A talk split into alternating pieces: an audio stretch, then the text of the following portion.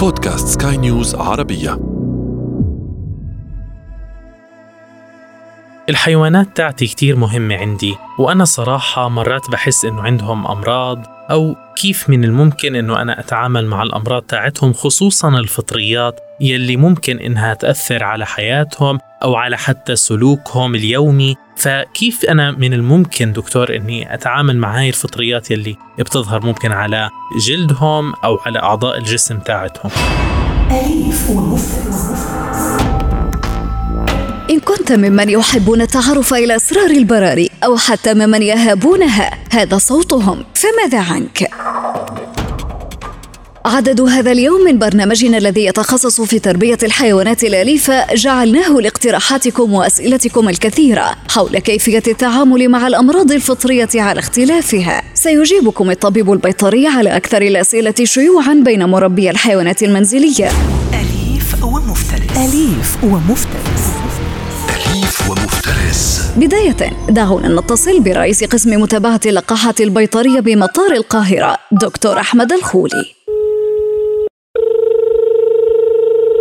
مرحبا دكتور. ازي حضرتك أهلا بيكم الفطريات أو الخوف من إصابة الحيوان المنزلي بها هي أكثر الأشباح التي تطارد مربي الحيوانات. حالات صعبة في بعض الأحيان وعلاجها طويل الأمد. سيكمل لكم الطبيب البيطري بتفسير معمق طبيعة جلد الحيوانات الاليفه اللي حضرتك ذكرتيها القطط والكلاب مختلفة عن طبيعة الجلد عن أي حيوانات أخرى أو عن الإنسان لأنه طبعا الفرو ده بيكون آه، سبب رئيسي من ضمن الأسباب اللي بتؤدي إلى الأمراض الجلدية واللي منها الأمراض الفطريه اللي بتصيب الجلد يبقى طبيعة الحيوان نفسه بتكون سبب في انتشار الأمراض ديت تاني حاجة الجو والبيئة المحيطة أنا طبعا مفيش شك إن عوامل الجو من رطوبة من درجات حرارة عالية أو even حتى درجات حرارة مختلفة بتكون من المسببات للأمراض. لو خدنا مثلا على سبيل المثال الأرانب والقوارض والهامستر والقطط والكلاب في مجموعة من الأمراض اللي بتيجي للحيوانات ديت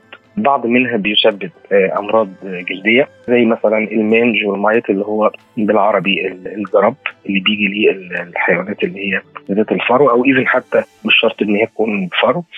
فطريات زي ال ringworm وده أشهر أنواع الفطريات اللي بتيجي للحيوانات الأليفة وبتسبب طبعا مشاكل في الجلد. هن هنقول الفرق ما بين الاثنين ما بين ال mange وال mite وال ringworm tularemia اللي بتيجي للأرانب والغزلان وبعض الأغنام والهامستر في مجموعة كبيرة من الأمراض وقلنا إن طبيعة تكوين جسم الحيوان الأليف دوت بتكون أحد الأسباب اللي بتؤدي لانتشار الأعراض الجلدية اللي بيكون سببها في الغالب فطريات وفي بعض البكتيريا اللي بتسبب الامراض الجلدية وفي بعض الحالات برضه الحساسية ممكن تؤدي إلى إكزيما أو التهابات في في الجلد. طبعا بتتمثل الأعراض الجلدية دي في طفح جلدي واحمرار بيختلف من مرض لآخر. لو قلنا مثلا الفطريات اللي هي ال ringworm بتعمل آه العرض بتاعها الأساسي بيكون دوائر الشعر بيقع منها وبتكون على شكل فعلا دوائر عشان كده سموها ringworm. ال mange بتكون آه آه مناطق مختلفة ملهاش شكل محدد مش شكل دائري زي ال ringworm مثلا فطريات عشان نفرق ما بين ال mange والفطريات اللي هي ال ringworm. وبيكون الشعر يعني واقع في المكان مع بعض احمرار في أول الحاله وبعد كده احمرار للجلد وبعد كده المنطقة المصابة بتكون بعض القشور وإلى آخره. بيكون طبعا مصاحب آه، في, في معظم الأمراض الجلدية. بنسميها إن الحيوان بيعمل سكراتش أو بيخربش نفسه أو بيعض في المكان اللي فيه الإصابة. الأعراض دي كلها ايا كان سبب المرض. دي طبعا محتاجة علاج وعلاج سريع لأنه الحيوان دوت ممكن بسهولة جدا ينقل ودي من الأمراض مش هنقول الخطيرة سهله الانتقال وسريعة العدوى من الحيوان للإنسان.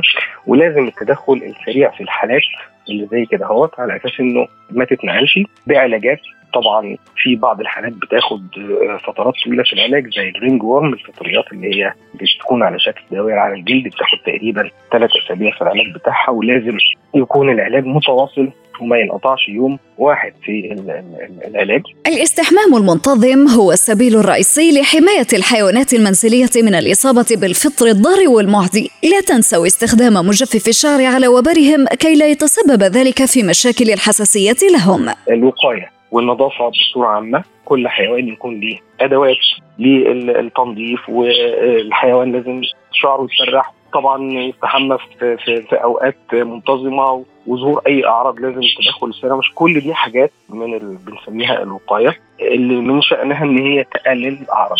أكيد تساهم في تساقط شعر الحيوان وتساهم في إصابته ببعض الأمراض الفطرية والجلدية لأنه تراكم البكتيريا ومسببات الأمراض من منجومايت آه، وخلافه ممكن بقله النظافة الشخصية يزود المرض ده. يعني يعني لازم طبعا الاستحمام يكون في أوقات وأوقات منتظمة. وفي طريقة طبعا آه، علشان نحافظ بيها على الحيوان وصحته لما بنيجي نحمل الحيوان دوت. فطبعا آه يعني مهم جدا جدا موضوع الاستحمام في أوقات منتظمة. القطط والكلاب من أكثر الحيوانات المنزلية التي تتشابه فيها طرق تشخيص نوعية الفطريات. الوبر القصير أو الطويل ليس بالسبب الرئيسي للإصابة حتى أن بعض السلالات التي لا تمتلك وبرا أو شعر هي معرضة أيضا إلى احتمالية الإصابة. في مقولة بتقول إنه في بعض السلالات اللي بيكون الفرو بتاعها قليل في الكلاب بتبقى أقل عرضة للإصابة. لا طبعا الإصابة ديت زي ما حضرتك سببها بكتيريا أو فطريات أو بنتكلم على الإصابات الجلدية ودي تقريبا بتكون بيكون معرض ليها آه، آه، القطط والكلاب لو اتكلمنا على قطط والكلاب بنفس الدرجة مفيش آه، حيوان أقل من التاني. ولكن في بعض الحالات اللي هي يعني هنتكلم مثلا على المناعة وده برضو نتيجة التغذية السليمة والنظافة والمعاملات السليمة مع الحيوان وإيفن كمان حالة الحيوان النفسية كل دي حاجات بتؤدي لإن المناعة بتكون قوية في حيوان عن الآخر نتيجه اختلاف المعامله وبالتالي مقاومته للمرض بتختلف وبالتالي طريقة العلاج بتختلف وبتكون آه، آه، أقل في المدة وفي آه، في الأدوية اللي بياخدها وفي الاستجابة بتكون بتكون أسرع. طبعا الأمراض الجلدية كتير ومسبباتها كتير. بتكون بنفس الدرجة مع الاختلاف البسيط اللي قلت من شوية وبتكون كل السلالات عرضة ليها ما فيش سلالة أقل من الثانية إيفن حتى إنه في بعض المقولات إنه في حيوان يعني بعض السلالات من الكلاب والقطط بتكون بتنقل الأمراض بصورة أقل. كل الحيوانات الأليفة بتكون سبب الحساسيه اللي ليها فرو واللي ملهاش فرو إحنا قلنا إن الفرو بيكون آه، عامل مساعد شوية في زيادة الحالة. لكن السلالات كلها ممكن تنقل المرض ده. وبرضه الحساسية ديت مش موجودة عند كل الناس اللي بتتعامل مع الحيوانات وبتكون هنقدر نقول عليها من الحالات النادرة. نرجع تاني لموضوع الأمراض الجلدية اللي موجودة في في القطط والكلاب زي ما قلت لحضرتك طريقة العلاج تقريبا واحدة ولكن الاستجابة المناعية لأنه في بعض الحالات الإصابات الجلدية بيكون سببها ضعف المناعة مع طبعا بعض المسببات الأخرى زي قلة النظافة والتغذية غير السليمة وإلى آخره. ممكن نقول إنه مسببات المرض أو الأمراض الفطرية الجلدية اللي بتصيب الحيوانات الأليفة تقريبا بتكون واحدة. مفيش سلالة بتتميز عن الاخرى في آه، آه، إن هي بتقاوم الأمراض ديت. لا معظم السلالات عرضة والعلاج تقريبا بتكون آه، بيكون واحد. ولكن مع اختلاف رد المناعة أو قوة المناعة بتاعت حيوان للتاني ده طبعا نتيجة المعاملات اللي قلنا عليها مع من تغذية سليمة من آه، رعاية سليمة من آه، متابعة مستمرة مع الطبيب البيطري. من أهم الأساليب الوقايه عند رصد إصابة الحيوانات بالفطريات أن لا تستخدم الشامبو العادي، بل لابد عليك أن تقتني مستحضرات خاصة بالفطريات، لا تلتجئ ابدا إلى الخلطات التقليدية التي تحضر في البيوت كي لا تتسبب في زيادة إصابة الحيوان، ولا بأس بكمادات المياه المثلجة قبل التوجه إلى العيادة. هنقسم التعامل بتاعنا مع الحالة نتيجة الأعراض اللي ظاهرة فورا. بمعنى إنه الحالة مثلا زي ما قلت بتبدأ بممكن شوية رشح أنفي ارتشاح أنفي ممكن حكة في الجلد بسيطة ممكن يكون في حمى ارتفاع في درجة الحرارة الام في العضلات وبتوصل لدرجة الصعوبة في التنفس. تمام كده؟ والسعال في بعض الحالات. كده دي الأعراض اللي إحنا ممكن نشوفها نتيجة حساسية منتقلة من الحيوان للإنسان. طب إحنا رد الفعل المباشر السريع على حسب الحالة، يعني إحنا بنتكلم في آه، ارتفاع درجة حرارة، في آلام في العضلات، آه، ممكن آه، حباية مضاد التهاب بسيطة تقوم بالدور في الوقاية، في بعض الحالات ممكن إن إحنا نحتاج حاجة زي ال steroid anti-inflammatory اللي هي باختصار يعني الكورتيزون.